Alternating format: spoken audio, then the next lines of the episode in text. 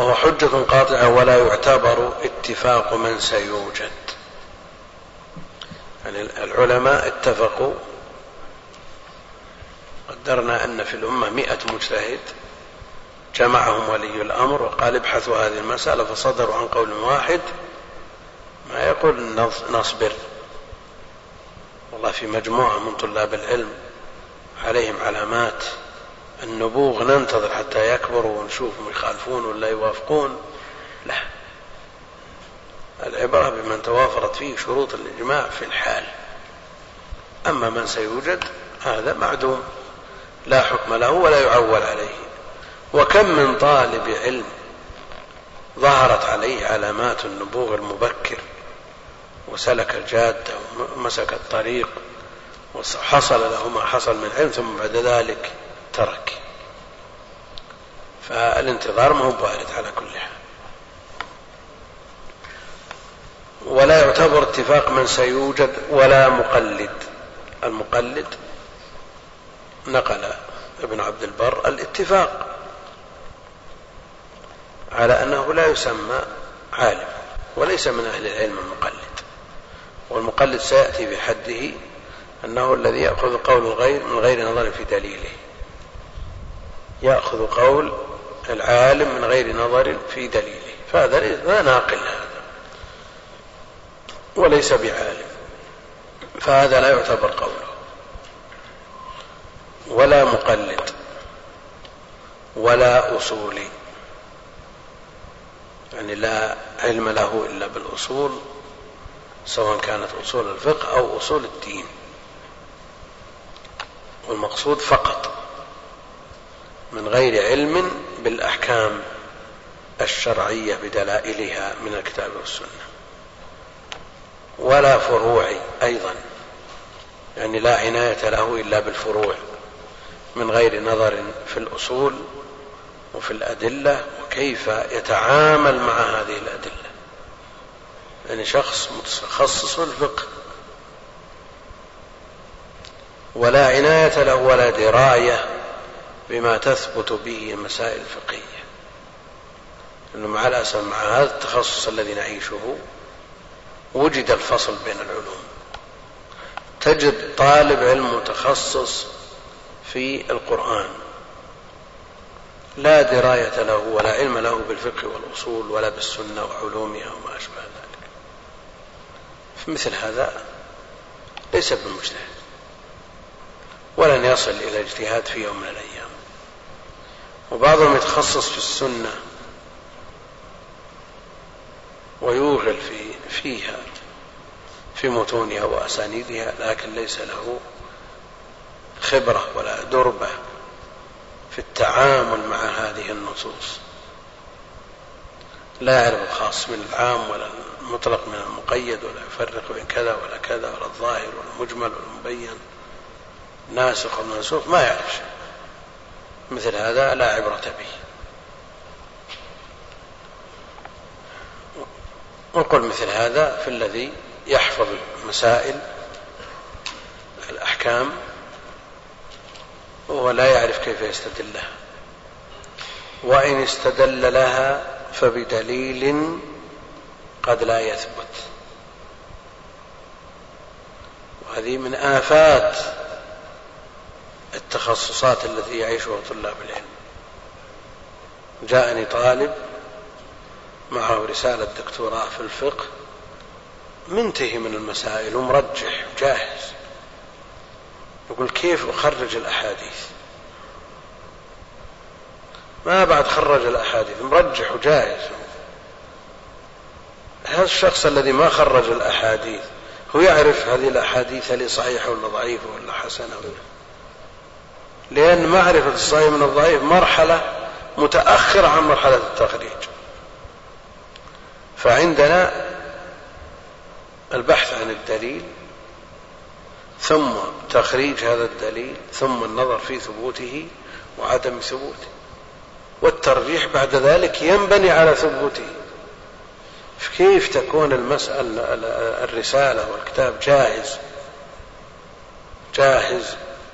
مطبوع الكتاب طابع الكتاب مخلل للتخريج كل حديث سطرين ثلاثة تارك هذا. مثل هذا يعول عليه في مسائل الإجماع والخلاف أبدا. هذا لا عبرة به. يأتي حد المجتهد وما يطلب له وأن المسألة ليست مستحيلة لكن إلى هذا الحد من الجهل ما يقبل. يعني المسألة مسألة العلم له أبواب لا بد أن يؤتى من أبوابه. لا بد أن يؤتى من أبوابه. قد يقولون من باب التشجيع على أمر من الأمور يتجاوزون في بعض الألفاظ. فيقول القائل مثلا أنا من ثلاثين سنة أفتي الناس من كتاب سيبويه.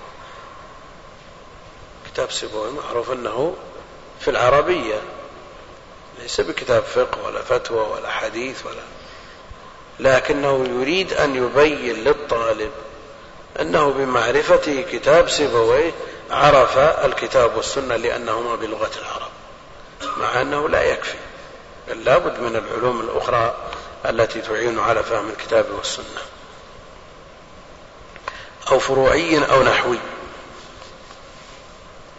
أو نحوي النحوي مهما بلغ في معرفة النحو فإنه لا يعتد به في الأحكام الشرعية.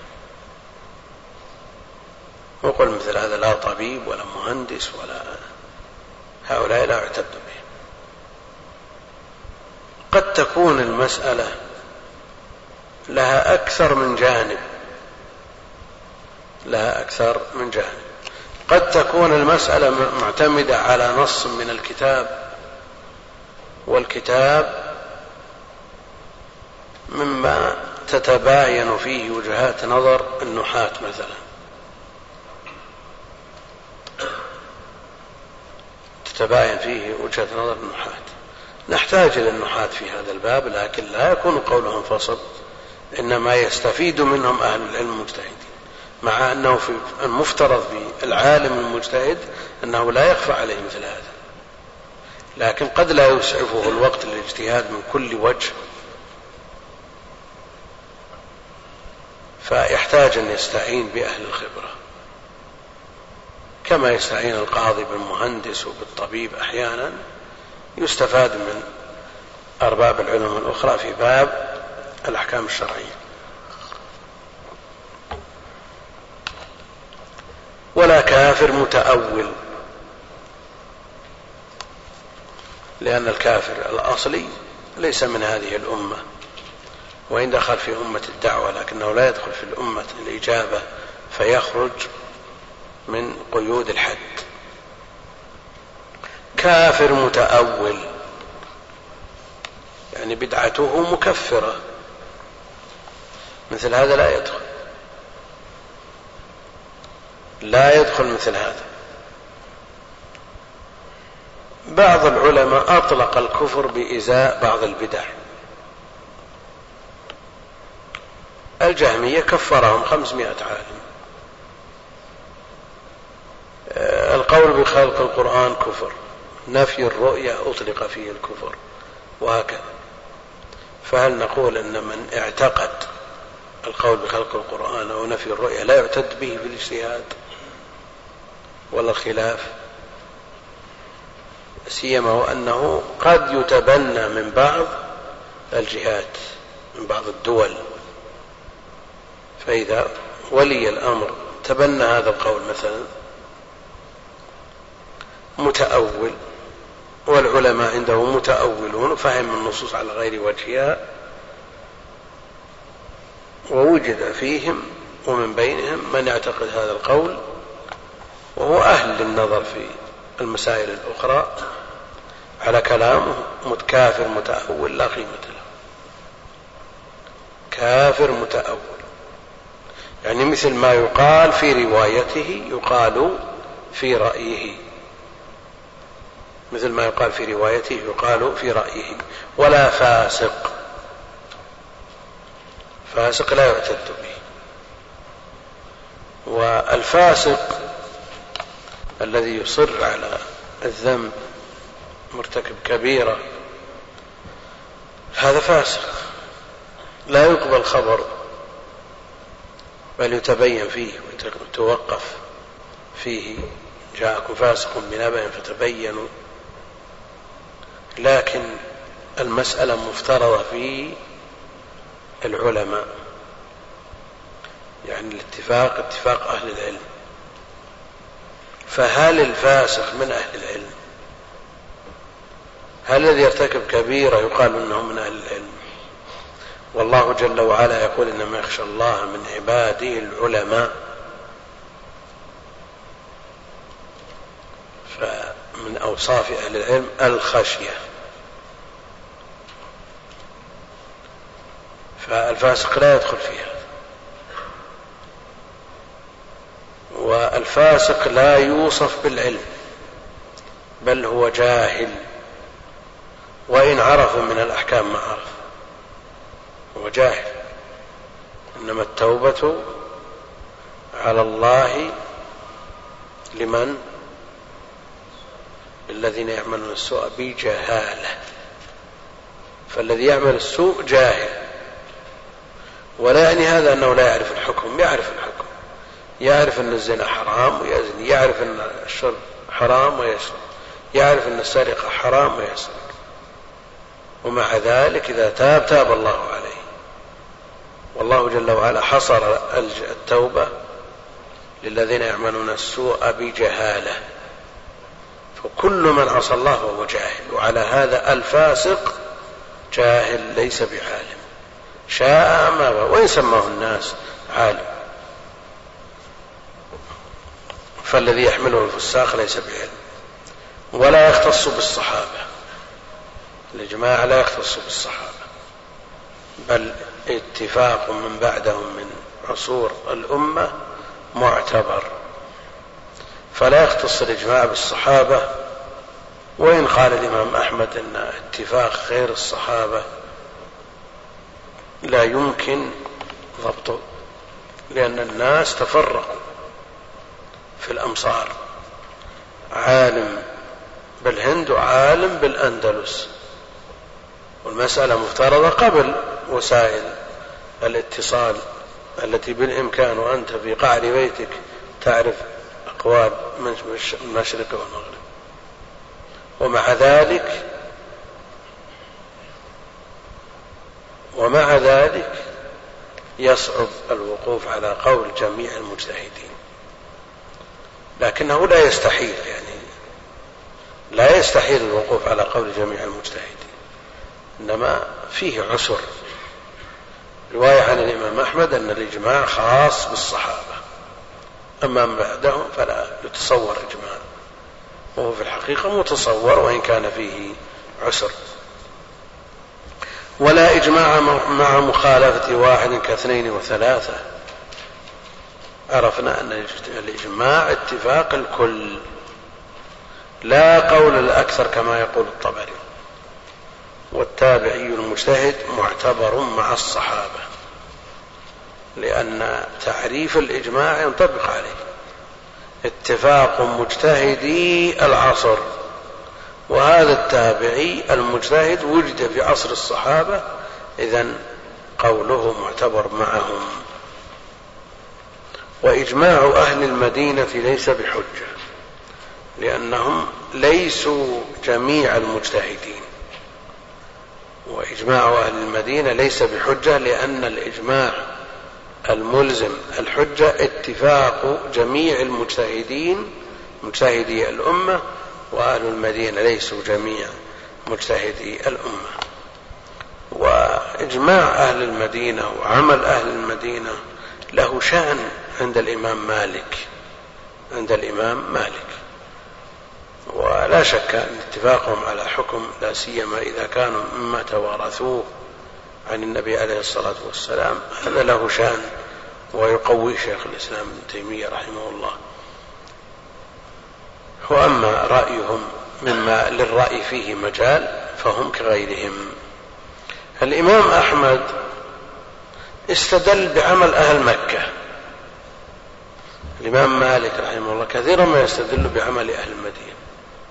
الإمام أحمد احتج واستدل بعمل أهل مكة. فلما سئل عن الختمة في الصلاة قال كان أهل مكة يفعلونه فهل في عمل أهل مكة حجة؟ يعني إذا كانت المدينة التي عاش فيها النبي عليه الصلاة والسلام وأكثر الأحكام إنما شرعت في المدينة والأحكام المحكمة في المدينة. ومات النبي عليه الصلاة والسلام بين أظهرهم والصحابة متوافرون وأولادهم فيها. إذا كان إجماعهم واتفاقهم لا يعتد به فكيف نعتد بإجماع أهل مكة؟ مع أن الإمام أحمد لم ينقل في هذا الاتفاق قال كانوا يفعلونه. كان أهل مكة يفعلونه. ولا حجة في مثل هذا ولا مستمسك. آه، فيه أقوال غريبة جدا ينسبها الإمام مالك لأهل العلم في بلده ويريد بذلك المدينة. مثل صيام الست. يقول ما رأينا أحدا من أهل العلم والفضل يصوم. والعهد قريب بعهد النبوة والصحابة. فهل نقول انهم ما داموا ما كانوا يفعلونه لا نعتد بهذا ولا نحتج به؟ مع أنه ثبت عنه عليه الصلاة والسلام بما لا مراء فيه الحث على صيام الست. الحديث الصحيح من صام رمضان وأتبعه ستا من شوال إلى آخره. فهل نقول ما دام أهل مكة ما كان المدينة ما يفعلونه لا بد وأن يوجد ما يقاوم هذا الخبر من ناسخ ونحوه أو نقول العبرة بما ثبت عنه عليه الصلاة والسلام وأهل المدينة وأهل الفضل منهم ليسوا جميعا مجتهدين ليكون اتفاقهم حجة ملزمة. وإذا وجد الخلاف فالعبرة بما يؤيده الدليل. وهذا الأصل. وقول المجتهد التابعين المجتهد معتبر مع الصحابة وإجماع أهل المدينة ليس بحجة وقول الخلفاء الراشدين مع مخالفة مجتهد الصحابي ليس بإجماع. قول الخلفاء الراشدين. النبي عليه الصلاة والسلام أثنى على الخلفاء وأغرى بسنتهم. عليكم بسنتي وسنة الخلفاء الراشدين المهديين. اقتدوا بالذين من بعد. قول قول واحد منهم احتج به إذا لم يخالف. إذا لم يخالف. لأن أمرنا بالابتداء بهم والعمل بسنتهم.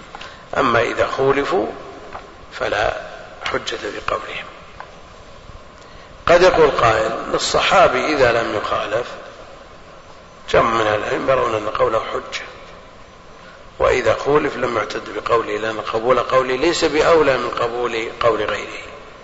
فهل الخلفاء الراشدون مثل غيرهم؟ إن وفقوا أخذ بقولهم وإن لم يوافقوا ترك لا نقول قول الخلفاء الراشدين له قوة وله مزية كما صنع عمر رضي الله عنه بصلاة التراويح صنع عثمان في الأذان الأول يوم الجمعة وهكذا. ولو كان من غير عثمان لقلنا بدعة. لقلنا بدعة. لكن الذي سنه عثمان رضي الله تعالى عنه آه، لما رأى الحاجة داعية إليه. وهو من الخلفاء الذين أمرنا بالاقتداء بهم. وقول الخلفاء الراشدين مع مخالفة مجتهد صحابي ليس بإجماع. فلا قول الأربعة ولا قول الصحابة ولا قول أهل المدينة ولا كل ليس بإجماع لأن الإجماع الملزم الحجة هو قول جميع المجتهدين ولا ينعقد بأهل البيت وحدهم. ولا ينعقد بأهل البيت وحدهم.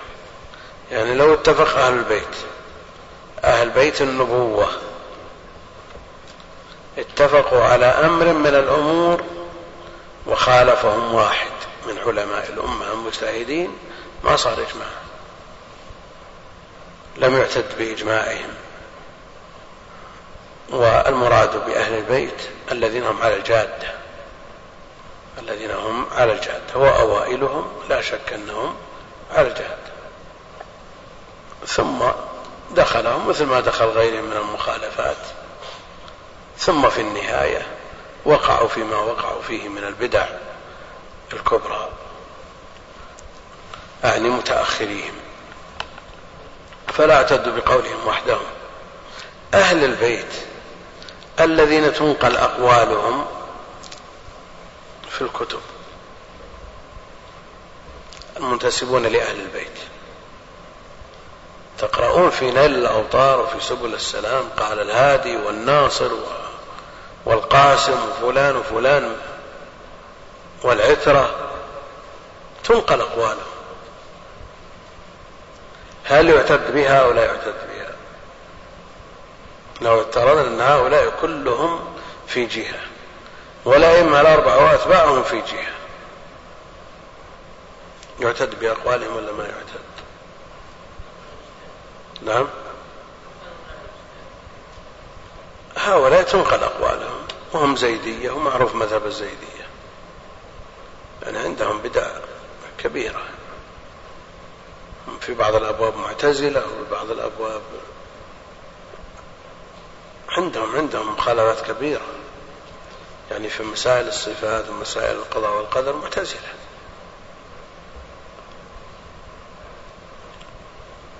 فنص جمع من أهل العلم على عدم الاعتداد بالزيدية فضلا عن الرافضة الإمامية. لا يعتد بهم. ويمكن أن ننقل الاتفاق بدونهم. الظاهرية. هل يعتد بقولهم أو لا يعتد؟ المسألة خلافية. المسألة خلافية. النووي رحمه الله يقول ولا يعتد بقول داود لأنه لا يرى القياس الذي هو أحد أركان الاجتهاد. والنووي كثيرا ما ينقل الإجماع ينقل قول داود المخالف. فلا يعتد به. لماذا؟ لأنه لا يرى القياس الذي هو أحد أركان آه، الاجتهاد. فلا يعتد به إذا وجد العلماء كلهم في جهة والظاهرية في جهة لا تلتفت إليهم. على هذا ومنهم من يرى أن الظاهرية من أهل العلم ومن أهل النظر ومن أهل الاجتهاد وأهل النصوص وعنايتهم بالنصوص ظاهرة كتبهم مملوءة محشوة بالاستدلال من الكتاب والسنة فيعتد بهم. لماذا يعتد بهم والقول الوسط في هذه المسألة أنه إذا كان عمدة المسألة نص من الكتاب والسنة يعتد به لأنهم يعتنون بالنصوص يهتمون بها ويعظمونها. أما إذا كانت العمدة في المسألة اجتهاد ونظر وأقيسة فلا عبرة بقولهم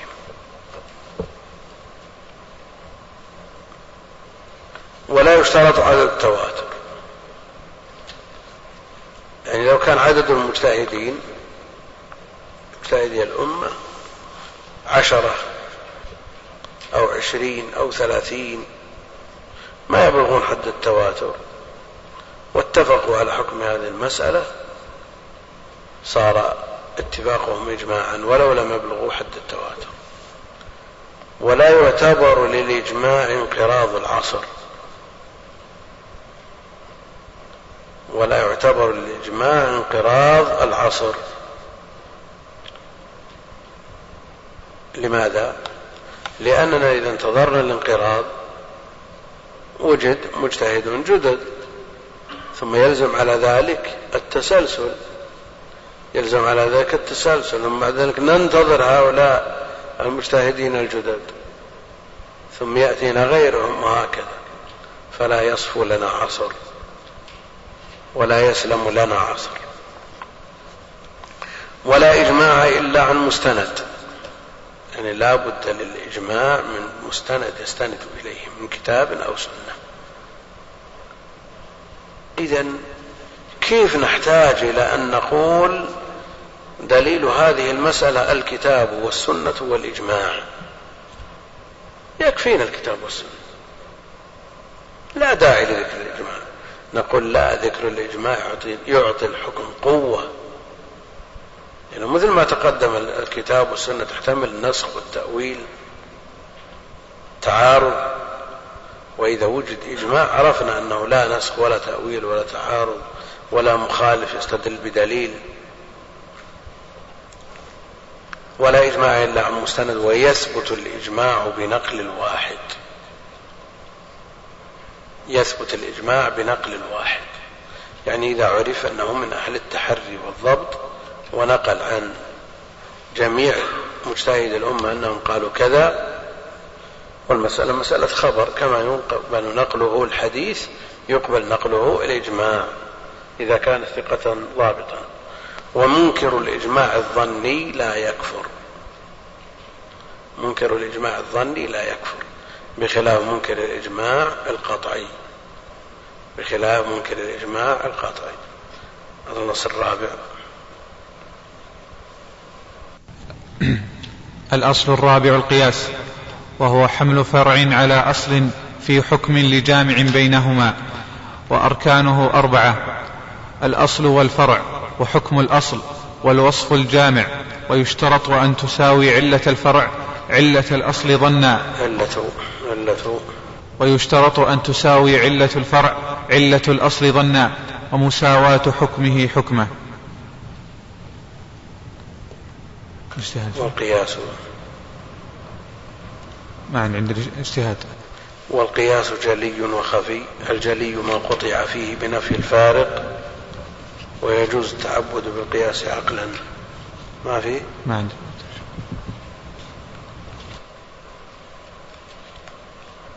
والقياس جلي وخفي. الجلي ما قطع فيه بنفي الفارق. ويجوز التعبد بالقياس عقلا.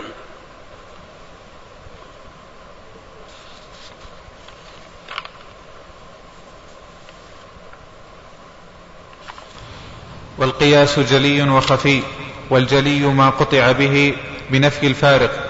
ويجوز التعبد بالقياس عقلا.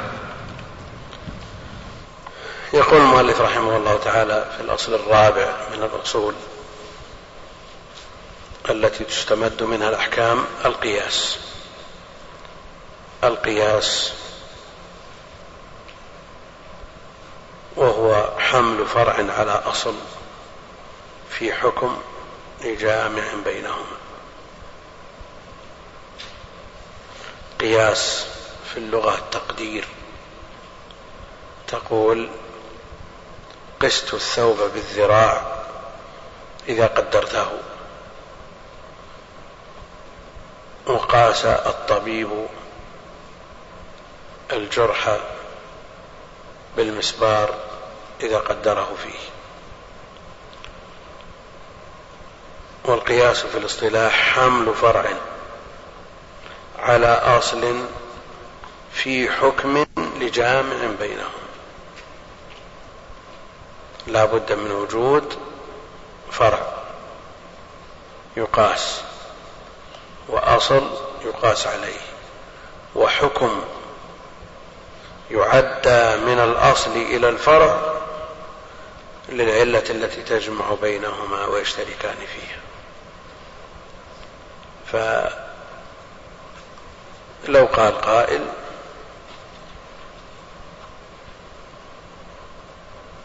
النبيذ لا نجد دليل يحرمه. لا نجد دليلا يحرمه. نقول يحرم قياسا على الخمر في الحكم وهو التحريم للعلة الجامعة بينهما وهي تغطية العقل. تغطية العقل.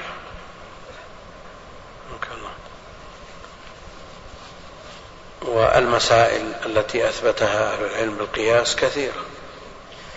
والنبي عليه الصلاة والسلام استعمل القياس. استعمل القياس. الذي جاءه الولد الأسود وهو أبيض.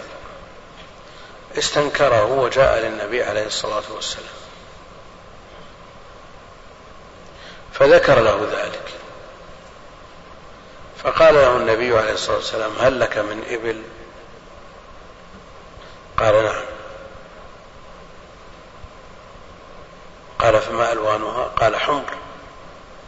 قال هل فيها من أورق؟ قال إن فيها لورقا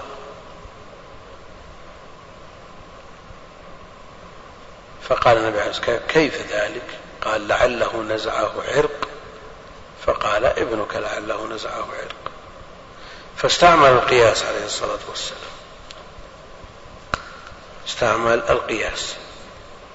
والأحكام الشرعية معللة. صادرة عن حكمة وهي معللة. فإذا وجدت هذه العلة في حكم غير منصوص في مسألة غير منصوص على حكمها فالشرع لا يفرق بين المتماثلات كما أنه لا يجمع بين المختلفات. والقول بالقياس والعمل به قول كل من يعتد بقوله من أهل العلم. وكلهم استعملوه من الصحابة فيمن دونهم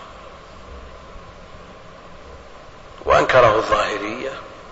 وجاء عن بعض العلماء ذم ذم القياس. وقالوا أول من قاس إبليس. لكن القياس المذموم الذي تعارض به النصوص. لا قياس مع النص ولا اجتهاد مع النص. واستعملت الأقيسة في إبطال الحق وإحقاق الباطل كالحيل. فجاء ذم القياس كذم الحيل عند أهل العلم. يعني جاء ذم الحيل. وجاء العمل بها. فالحيل التي يتوصل بها الحيل التي يتوصل بها إلى ارتكاب ما حرمه الله جل وعلا هذه مذمومه وهي عمل اليهود. لا تصنعوا أو لا ترتكبوا ما ارتكبت اليهود فتستحلوا ما حرم الله بأدنى الحيل مع أن الحيل جاء تقريرها في الشرع والمراد بها الحيل التي يتوصل بها إلى فعل الواجب أو إلى ترك المحرم لا العكس. لا يتوصل بحيله إلى ارتكاب محرم أو ترك واجب. وجاء في الهجرة. متى يعذر الإنسان؟ في ترك الهجرة من بلاد الكفر إلى بلاد الإسلام.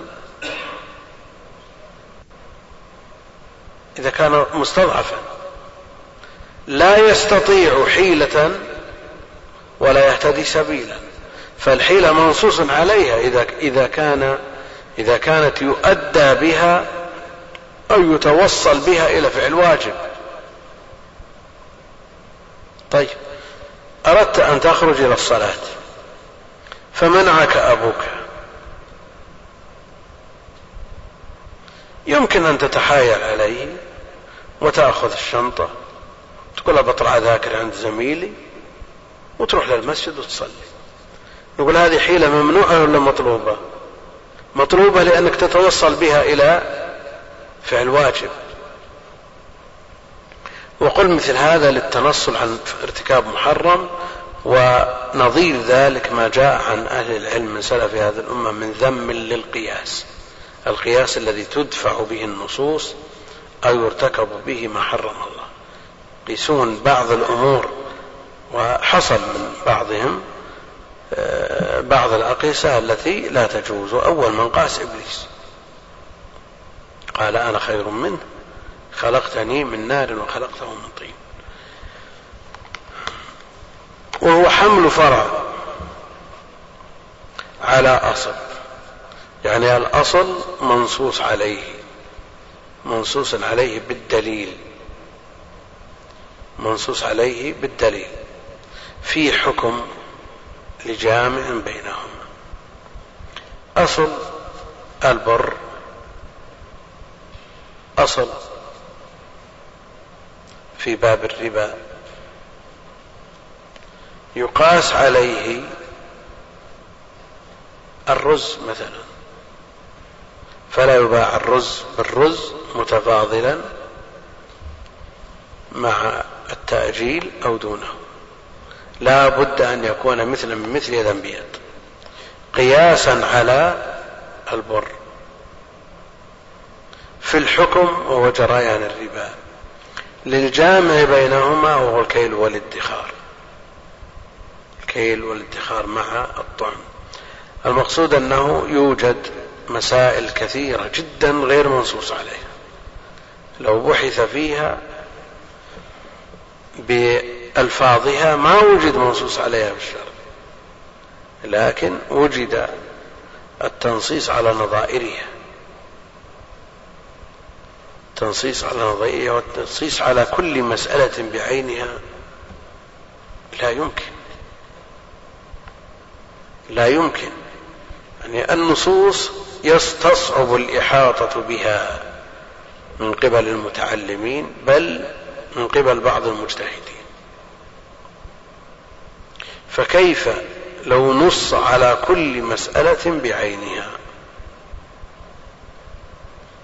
يعني هذا نظير ما جاء في قول الله جل وعلا وعلم آدم الأسماء كلها. وعلم آدم الأسماء كلها. علمه إيش؟ يعني لو طلع لنا آدم يعرف هذا لأنه مما علمه. يعرف هذا لأنه مما علمه. ويعرف هذا لأنه مما علمه. أو علم أصول الأشياء.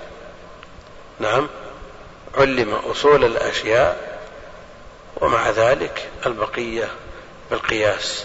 والقياس في اللغة معروف. ولذا يختلفون في مبدأ اللغات. في مبدأ اللغات. منهم من قال توقيفي بمعنى أن الله جل وعلا أوقف آدم على جميع ما يحتاج ما يحتاج إليه ولده. توقيفي ومنهم من قال توفيقي يعني اجتهدوا فوفقوا. ومنهم من قال تلفيقي. إيش تلفيقي؟ يعني بعضه توقيفي وبعضه اجتهادي. ومنهم من قال بالتوقف أربعة أقوال. وعلى هذا المسائل الجزئية لا يتوص... لا يتصور أن ينص عليها بالنصوص ينص عليها بذواتها. لا يتصور أن ينص عليها بذواتها. ومن عظمة هذه الشريعة أنها وجد فيها مثل هذا لأنها صالحة لكل زمان وكل مكان. لنص على أمور تناسب أهل الحجاز مثلا. فماذا عما يناسب أهل الشام والعراق؟ وهكذا. نص على ما يناسب الصدر الأول ماذا عن ما يناسب الصدر الثاني؟ فالاجتهاد في الشريعة جعل لها هذه العظمة. وأركانه الأصل والفرع وحكم الأصل والوصف الجامع. يعني الأركان يمكن أخذها من الحد. حمل فرع على أصل في حكم لجامع. فأركانه أربعة. الأصل المقيس عليه والفرع المقيس وحكم الأصل من الجواز أو الحرمة والوصف الجامع بينهما العلة والحكمة التي تجمع بينهما التي تقتضي إلحاق الفرع بالأصل في الحكم.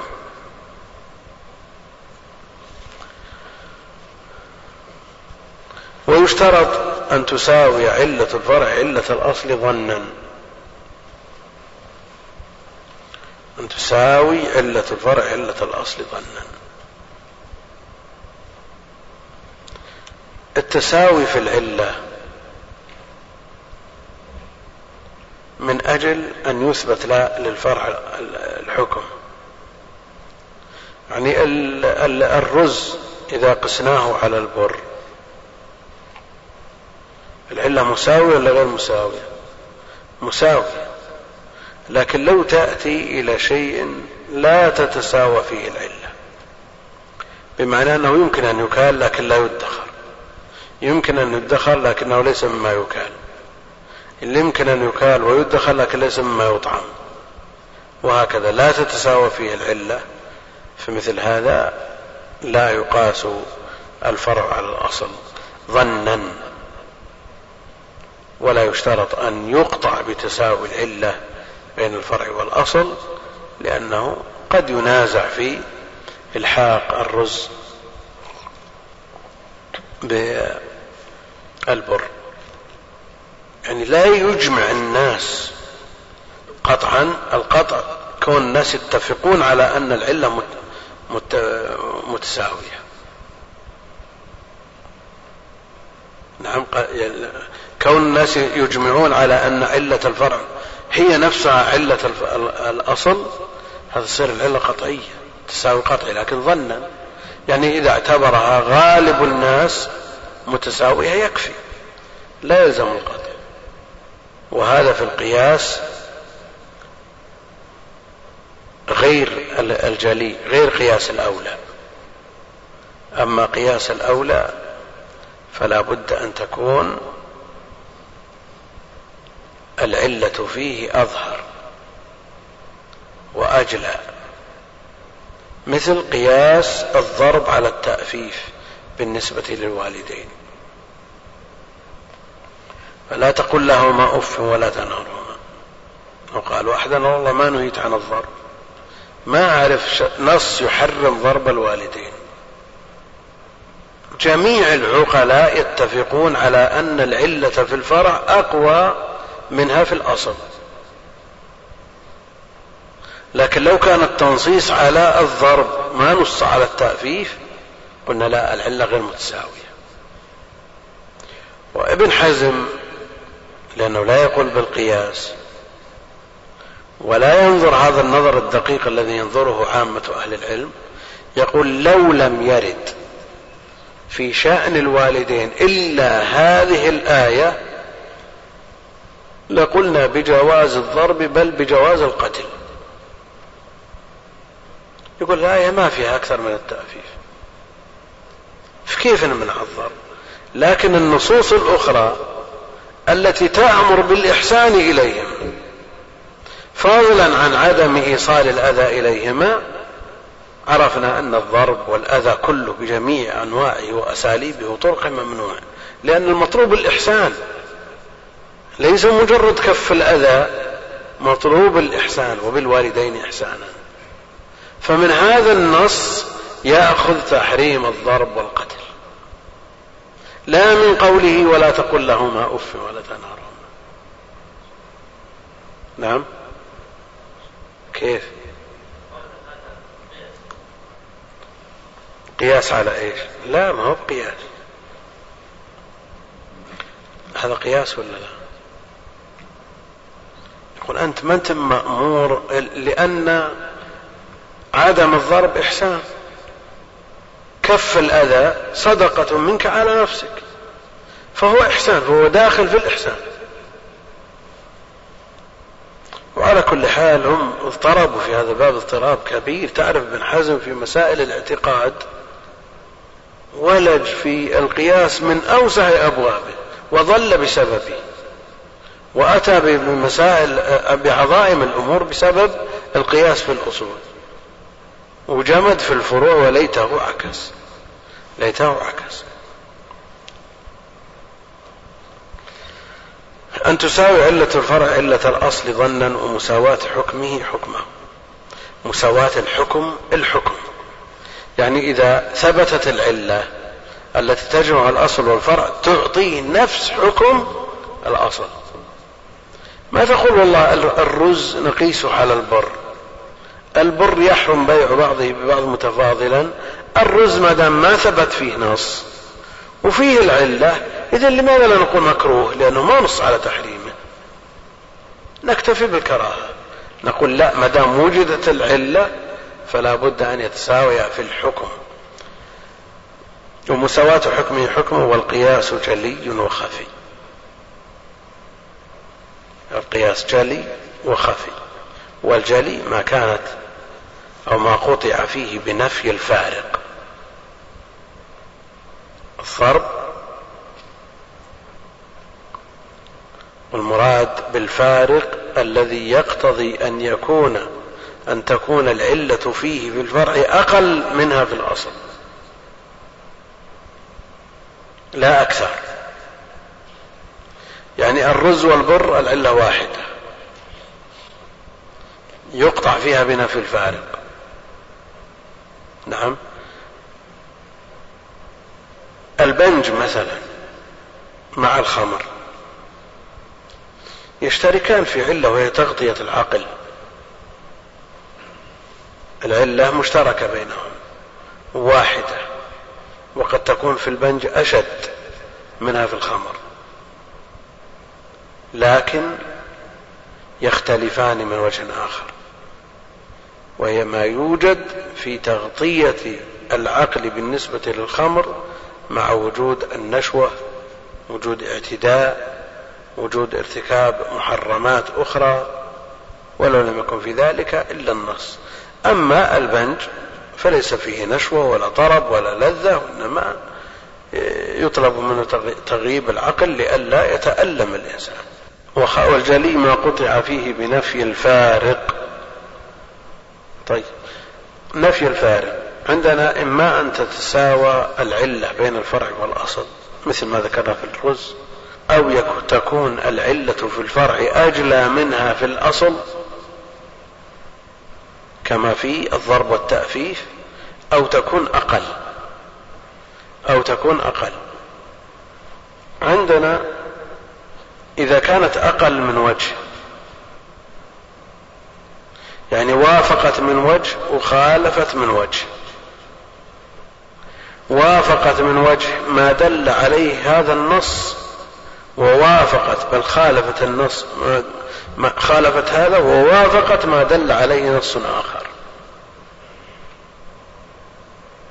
بمعنى أن البنج مثلا هل يمكن أن يلحق بالمحرم وهو الخمر أو يلحق بالمباح والنوم وهو النوم؟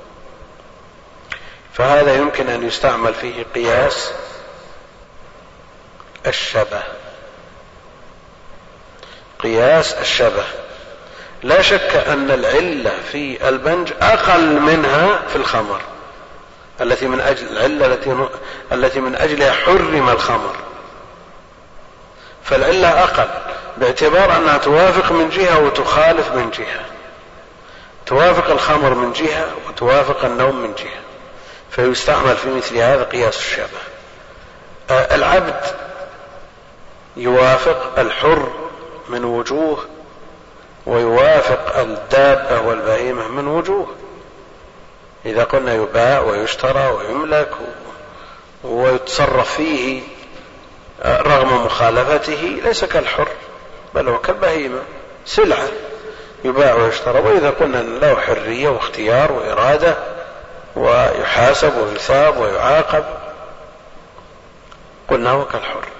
فمثل هذا يستعمل فيه قياس الشبه وهو أن يوجد فرع متردد بين أصلين.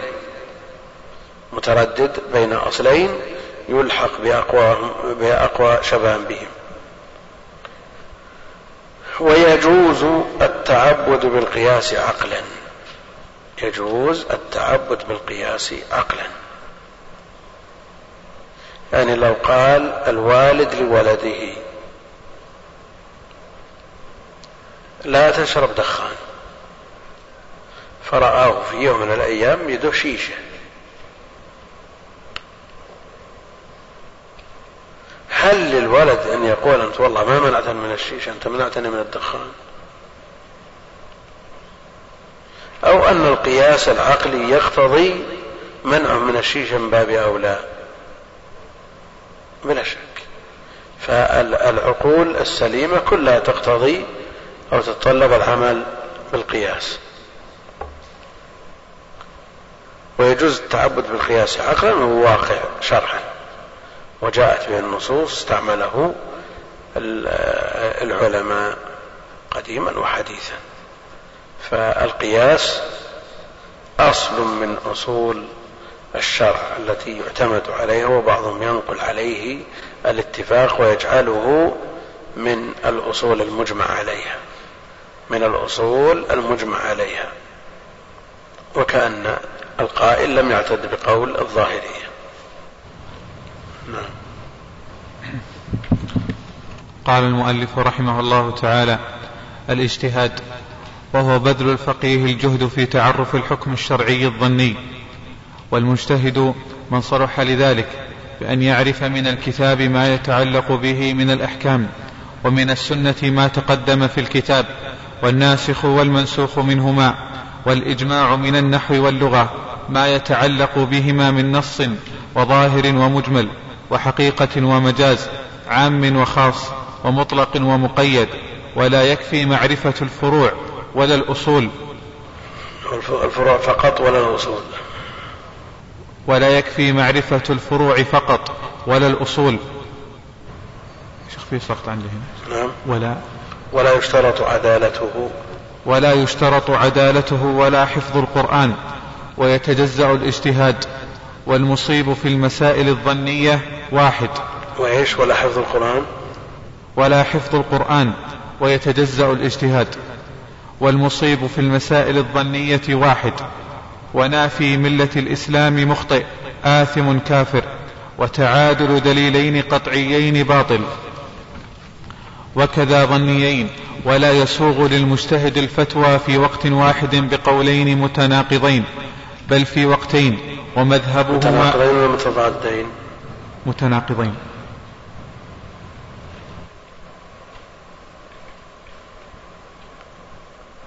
كان متضادين أو لا. نعم. لأن إذا قلنا متناقضين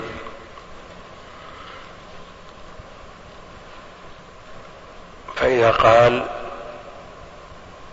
هذا حلال ثم سأله مرة أخرى قال حرام. ما دخل هنا. لأن الحلال والحرام من باب الضد لا من باب النقيض. نعم. الله عنك. وكذا, الظني وكذا ظنيين ولا يسوغ للمجتهد الفتوى في وقت واحد بقولين متضادين بل في وقتين ومذهبه آخرهما أن علم التاريخ وإلا فأشبههما. وإلا فأشبههما بقواعده وأصوله وأقربهما إلى الدليل نعم يقول المؤلف رحمه الله تعالى الاجتهاد لأن أصول الفقه في الأصل معرفة القواعد والأصول التي يستفاد منها معرفة الأحكام الشرعية وكيفية الاستفادة وحال المستفيد. وحال المستفيد. والمستفيد هو المجتهد. معرفة الأصول الكتاب السنة الإجماع القياس المتفق عليه والمختلف فيها. كيفية الاستفادة من هذه الأصول؟ وحال المستفيد الذي هو المجتهد. الذي يستفيد من هذه الأصول ولذا ذكر الاجتهاد لأننا نحتاج إلى معرفة المجتهد الذي يستفيد من هذه الأصول. ثم ذكر ما يقابله هو المقلد. والاجتهاد الأصل فيه بذل الجهد واستفراغ الوسع فيما فيه مشقة. فيما فيه مشقة. يقولون اجتهد في حمل الرحى لكن ما يقولون اجتهد في حمل نواة. إذا رفع هذه أو هذا الإناء إذا رفعه يقال اجتهد فيه؟ نعم ما يقال لكن لو شخص متوسط القوة حمل هذه الطاولة قيل اجتهد في حملها. ويقولون اجتهد في حمل الرحى ولا يقولون اجتهد في حمل نواة أو حمل قلم أو حمل دوات وما أشبه ذلك. فالاجتهاد بذل الوسع واستفراغ الجهد في الوصول إلى المطلوب وهنا في تعرف الحكم الشرعي. فالمجتهد يبذل وسعه ويستفرغ طاقته وجهده من أجل تعرف الحكم الشرعي. ليعرف الحكم الشرعي من مصادره من مظانه. والمجتهد من صلح لذلك. يعني من توفرت لديه الأهلية للوصول إلى الحكم الشرعي. هذا هو مجتهد. إذا وجدت لديه الأهلية التي بواسطتها يعرف الحكم الشرعي بدليله من أصوله من مظانه هذا يسمى مجتهد. وفسره بأن يعرف من الكتاب ما يتعلق بالأحكام. هذا مجتهد في الأحكام. يعني مجتهد في المسائل الفقهية. يعرف من الكتاب ما يتعلق بالأحكام. لكن لا يلزم المجتهد أن يعرف الأمثال ولا يعرف القصص ولا يعرف ما يتعلق بالعقائد لأن مسألة مفترضة في مجتهد في الأحكام وهو الفقيه وهو الفقيه عنده. على أن النصوص الشرعية تدل على أن الفقه هو معرفة الدين بجميع أبوابه. معرفة الدين بجميع أبوابه. فإذا كانت الأمثال لا يعقلها إلا العالمون فماذا بقي للفقهاء؟ الأمثال. مع أن القصص التي لا يشترطها الفقهاء للاجتهاد فيها كثير من الأحكام. ويقول يكفي من حفظ القرآن ما يتعلق بالأحكام. وقدروه بخمسمائة آية. ومن الصحيح أحاديث الأحكام كذلك مع معرفة الصحيح من السقيم ولو تقليدا. ولو تقليدا. الآن مسألة مفترضة في مجتهد. المجتهد اشترطنا له أن يعرف آية الأحكام وأحاديث الأحكام. آيات الأحكام ما تحتاج إلى بحث. قطعية. أحاديث الأحكام فيها الصحيح وفيها الضعيف. والضعيف لا يعتمد عليه إذا لا بد من معرفة الصحيح من السقيم ولو تقليدا. لأن اشتراط الاجتهاد في إثبات أدلة الأحكام بالنسبة لهم دونه خرط القتاد. وعلى كل حال الاجتهاد المطلق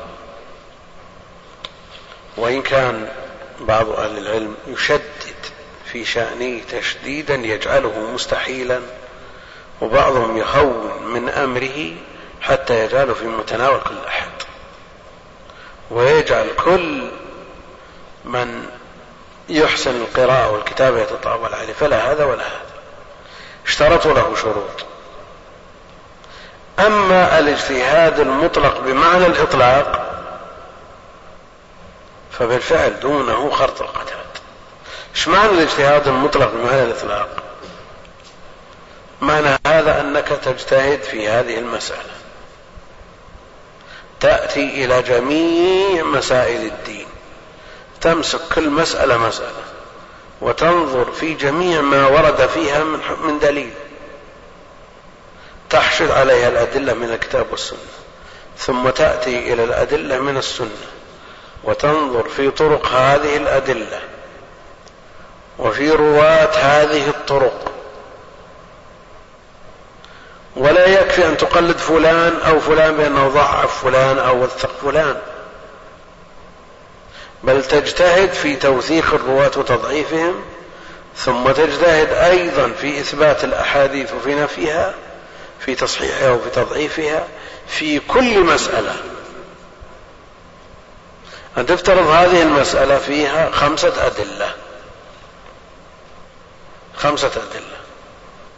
تجتهد في الوقوف على هذه الأدلة. م تجمع جميع طرق هذه الأدلة الخمسة. قد يكون الواحد مروي من عشرين طريق. تحتاج إلى جمع مئة طريق لخمسة الأدلة. ثم بعد ذلك هل مئة الطريق كل طريق فيه خمسة رواة. فتجتهد في دراسة لكل راو راو من هؤلاء الرواة. فتنظر في أقوال أهل العلم فيهم جرحا وتعديلا. لا يتصور أن يكلف المجتهد بأن يحكم على الراوي من تلقاء نفسه لأن هذا مرده إلى النقل. وما عاصر الرواة ولا عاشرهم إنما يقتدي بما نقلوا.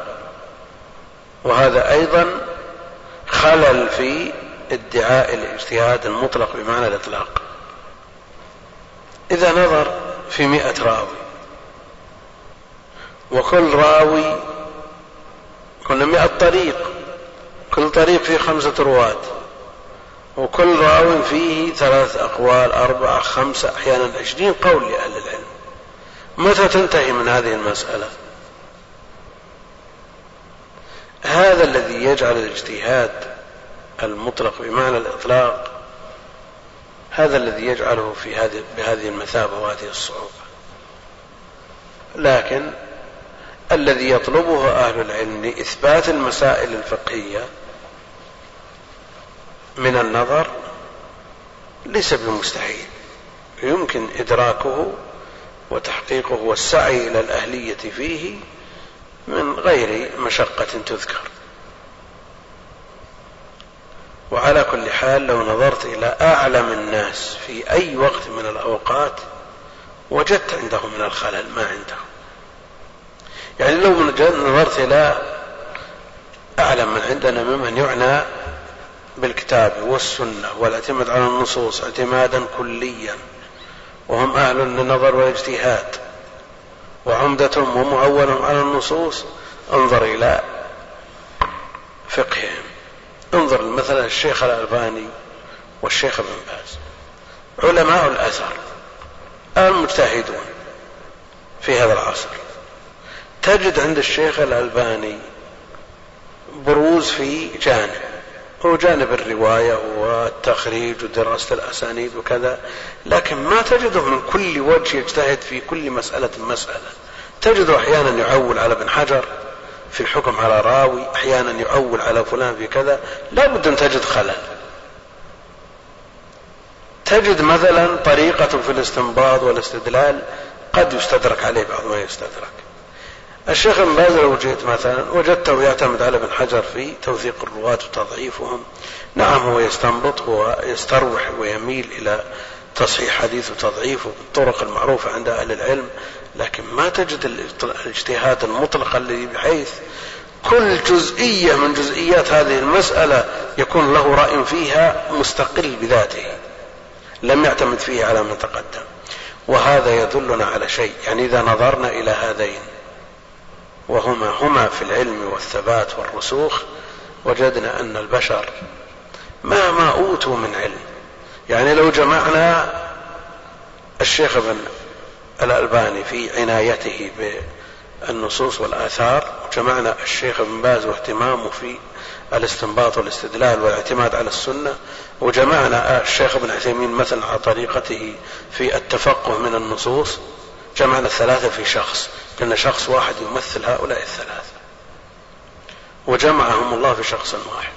ونظرت وجدت خلل لا بد أن تجد في خلل في هذا الشخص الذي اجتمع فيه الثلاثة. لماذا؟ لأن العالم مهما بلغ من العلم لن يخرج عن دائرة قوله جل وعلا وما أوتيتم من العلم إلا قليلا. هناك من وصف بأنه من بحور العلم.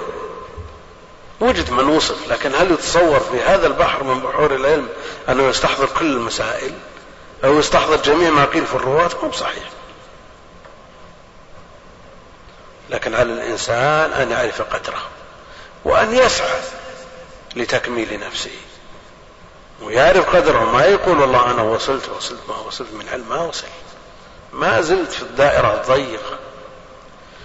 وعلى كل حال على طالب العلم أن يجتهد في تحصيل العلم وأن يسلك الطريق وأن يأخذ العلم من أهله وعلى الجادة المعروفة عندهم ومن سار على الدرب وصل والمجتهد من صلح على ذلك بأن يعرف من الكتاب ما يتعلق بالأحكام. قدر ذلك بخمسمائة آية. وهناك كتب ألفت في آيات الأحكام. واستنبط منها هذه الأحكام لكنها على المذاهب. على المذاهب. مثلا أحكام القرآن للشافعي من وجهة نظره هو. أحكام القرآن لابن العربي من وجهة نظر المالكية؟ أحكام القرآن للجصاص من وجهة نظر الحنفية؟ تجد مع ذلك هو إمام كبير ويتعامل مع آية فهمه لهذه الآية مسيس بقواعد المذهب وأصول المذهب والمذهب شربه حتى صار يتبعه. وعلى الإنسان أن يتجرد لنصر ما يراه الحق. المعتمد على الدليل من الكتاب والسنة.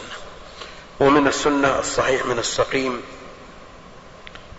لا يستدل بأحاديث لا يدري ما هي هل هي صحيحة أو ضعيفة. لا بد أن يعرف الصحيح فيعتمد ويعرف السقيم فيجتنبه مع الأسف أنه يوجد في كتب الفقه الأحاديث الكثيرة التي لا تثبت. وسبب ذلك التقصير في معرفة الصحيح من السقيم. والناسخ والمنسوخ. لا بد من معرفة الناسخ والمنسوخ لئلا يرجح أو يفتي بقول أو رأي اعتمد على دليل صحيح لكنه منسوخ. فالذي لا يعرف الناسخ من المنسوخ من الكتاب والسنة لا يجوز له أن يتصدى للاجتهاد بل ولا لإفتاء الناس. والإجماع لئلا يخالف ما اتفق عليه أهل العلم. لما يعرف المسائل التي هي من مواطن الإجماع لئلا يخرق هذا الإجماع. وعرفنا أنه لا يجوز بحال مخالفة الإجماع. ومن النحو واللغة ما يتعلق بهما من نص وظاهر ومجمل وحقيقة ومجاز إلى آخره. نقف على هذا ونشوف بعض الأسئلة.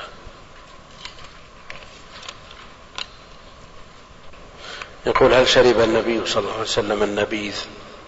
وهل هو حرام لأن بعض لا يسكر مثل ما لا يسكر مثل السوبيا في عصرنا هذا؟ فالنبي عليه الصلاة والسلام ينتبذ له بمعنى أنها تلقى التمرات في الماء حتى يكون الماء حلوا.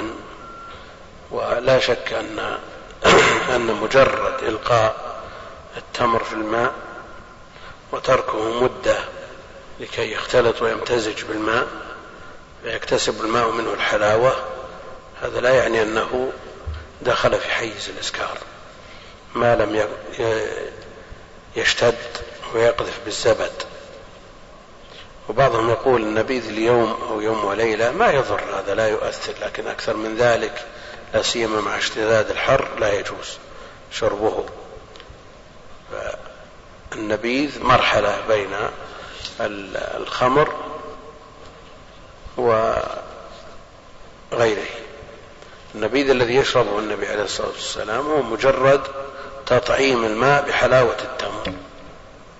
لا أكثر ولا أقل ولا يصل إلى حد بحيث يشتد يزبد يقذف بالزبد. مثل هذا لا يجوز شربه البتة. يقول ما معنى هذا الحديث؟ من تتبع عورة امرئ تتبع الله عورته ومن تتبع الله عورته فضحه يوم القيامة. هذا الذي يتجسس على الناس ويتتبع عوراتهم وأمورهم المستورة ويفضحهم هذا يفضح يوم القيامة.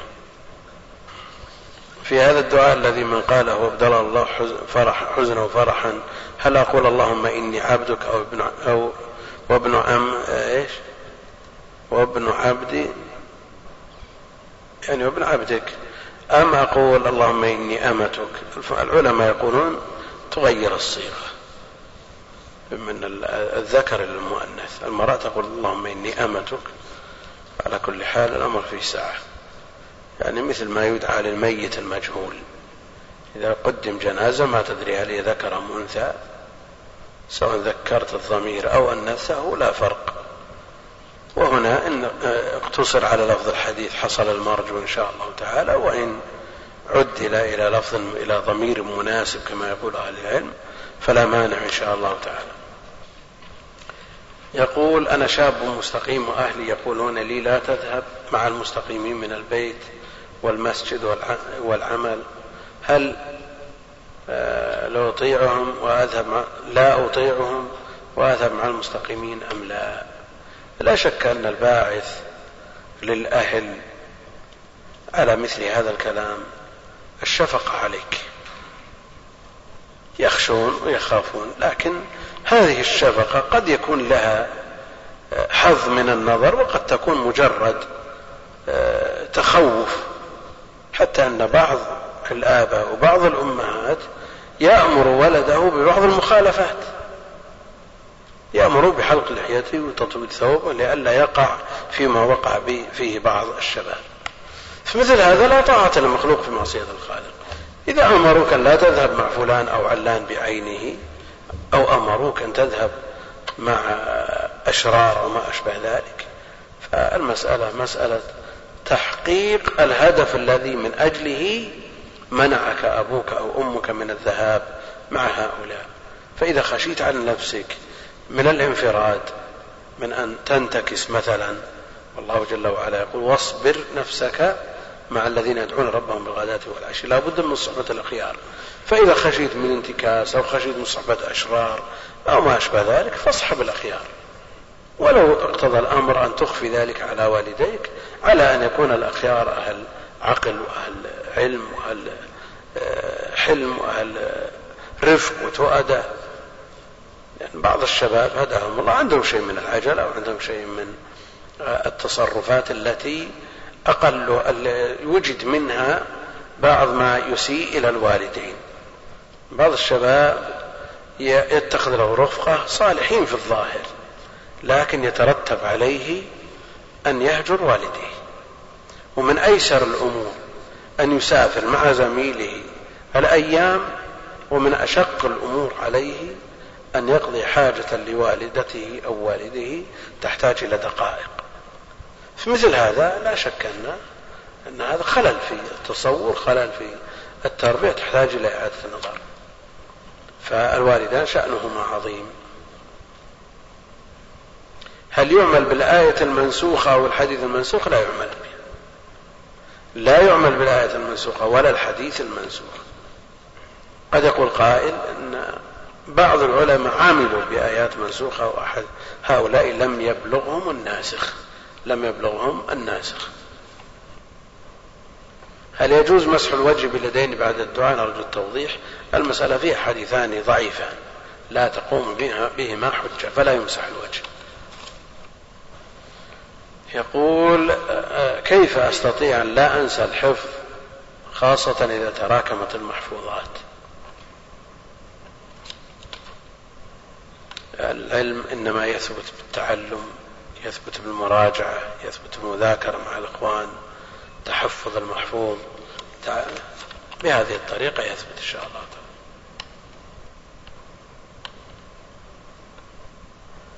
يقول لي صديق من أيام الاستقامة والتوبة ونحن في الطريق معا واليوم سوف يذهب إلى الجامعة بعد إنهاء الثانوية.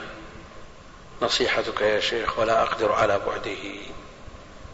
على كل حال الفراق لا بد منه. إما فراق مؤقت أو فراق مؤبد فعلى الإنسان أن يوطن نفسه على هذا. يقول كيف لنا أن نخالف الإمام بجلسة الاستراحة مع أنه مستحب مع أننا لا نخالفه إذا ترك واجبا كالتشهد الأول؟ أولا جلسة الاستراحة سماها بعض العلماء استراحة ظنا منهم أنه أنها يرتاح بها. وهي في الحقيقة زيادة تكليف وزيادة عناء وليست استراحة. ولا يشعر بهذا إلا من ابتلي بوجع في ركبتيه أو روماتيزم أو ما أشبه ذلك.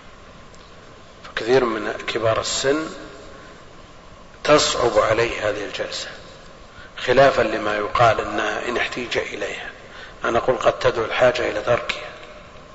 وهي ثابتة من فعله عليه الصلاة والسلام في الصحيح وثابتة أيضا من أمره للمسيء بها. أمر بها المسيء في الصحيح صحيح البخاري. وهي أيضا ثابتة في حديث أبي حميد الذي ذكر فيه صفة صلاة النبي عليه الصلاة والسلام بمحضر عشرة من الصحابة. وهذه ليست مخالفة. هذا عمل يسير بإمكانك أن تفعله وتلحق بالإمام دون فاصل يذكر. وإذا ترك الإمام السنة لأن فعلك لها سواء فعلها الإمام أو ما فعل الإمام ما يتأثر. لن تقوم من سجودك حتى ينهض الإمام سواء فعلت الجلسة أو ما فعلتها فأنت إن فعلها وتركتها خالفت الإمام. وإن تركها وفعلتها اتبعت السنة. ولو ترك الإمام رفع اليدين مثلا عند الركوع والرفع منه تترك ولا ما تترك؟ تترك ولا ما تترك؟ إذا كيف تخالف هذه الأمور المعول فيها على ما ثبت عن النبي عليه الصلاة والسلام. هذا يقول من تمسك برأي لأحد الأئمة الأربعة وكان هذا الرأي مخالفا لما عليه الجمهور هل يكون بذلك مبتدعا؟ وتبرأ ذمته بهذا الاتباع. أولا آه، ينظر إلى هذه المسألة من جهتين. الجهة الأولى في هذا الرجل هل هو من أهل النظر والاجتهاد أو مبتدئ أو عامي؟ العامي فرض تقليد أهل العلم. وليس لديه أهلية أن يوازن بين الراجح والمرجوح من خلال الأدلة. فهذا تبرأ ذمته إذا قلد إماما تبرأ الذمة بتقليده من أهل العلم والدين والورع. فالمسألة الثانية ترجع إلى القول. فإن كان القول مستنده الدليل فتقليد هذا الإمام من قبل من نظر في أدلة الأقوال ورأى أن قول هذا الإمام أرجح من هذا الدليل هذا ليس بتقليد وإنما هو اتباع. فتبرأ ذمته بهذا. يقول هل المستحاضة لها أن تجمع الظهر مع العصر والمغرب مع العشاء؟ يعني لو جمع جمع صوري فأخرت الظهر إلى آخر وقتها والعصر إلى أول وقتها لحصل لها التيسير مع أنها آه، تصلى الصلوات في وقتها. يقول في بعض الصيدليات تباع حلقات معدنية تلبس لتقوية العظام. ما حكم لبس هذه الحلقات. الذي يغلب على الظن أن هذا من باب الاعتقاد والتعلق بها. هذا الذي يغلب على الظن. يعني ليس لها خاصية ولا ولا مزية في النفع في هذا الباب. يقول هل الأسهم النقية والمضاربة فيها المشتبهات أم من الحلال؟ وهل الورع تركها نعم من الشبهات والشبهة فيها قوية؟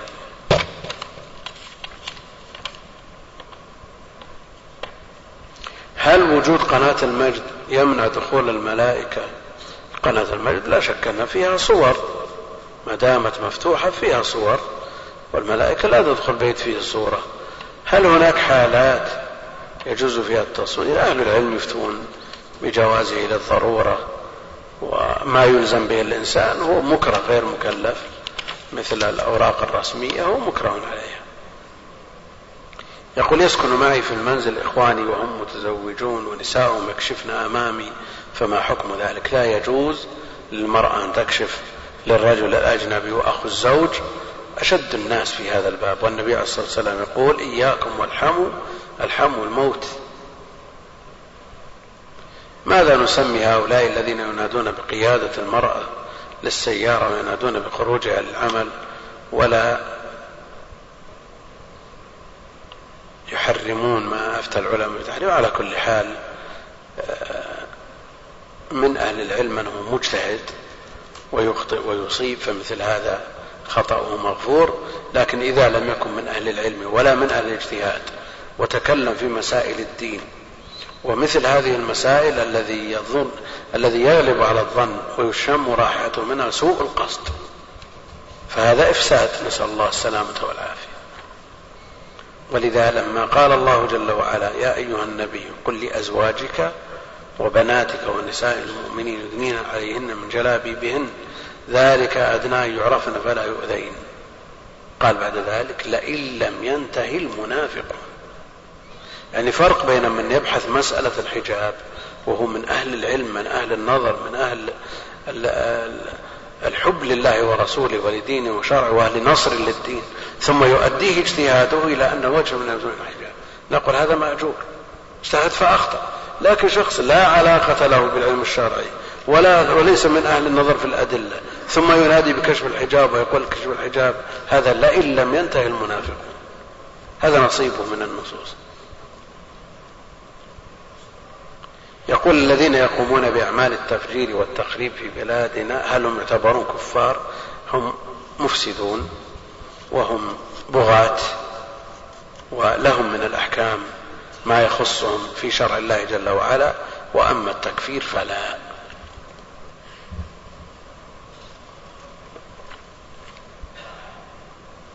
ثبت أن النبي صلى الله عليه وسلم أمر بصبغ الشيب بالحنة والكتم وما هو الكتم؟ وهل يوجد في سوق العطارين؟ نعم هو موجود في سوق العطارين. يقول هل ما يوجد في سوق العطارين هو الكتم الحقيقي؟ نعم. علما أنني سألت بعض العطارين فأخبرني أن الحنة يخلط معها قشر الباذنجان المجفف آه، ليسود اللون. على كل حال إذا كان أسود حرم إذا كان يراه الناظر ويرى أنه ليس بأسود خالص سواء كان معه الحنة أو الكتم أو غيره أو أي مادة لا تضر. المقصود أن لا يصبغ بالسواد. اللهم صل وسلم وبارك على عبدك ورسولك محمد وعلى آله وصحبه أجمعين. أخي المستمع الكريم تابع ما تبقى من مادة هذا الشريط على الشريط التالي. مع تحيات تسجيلات الراية الإسلامية بالرياض هاتف رقم أربعة تسعة واحد واحد تسعة ثمانية خمسة. والسلام عليكم ورحمة الله وبركاته.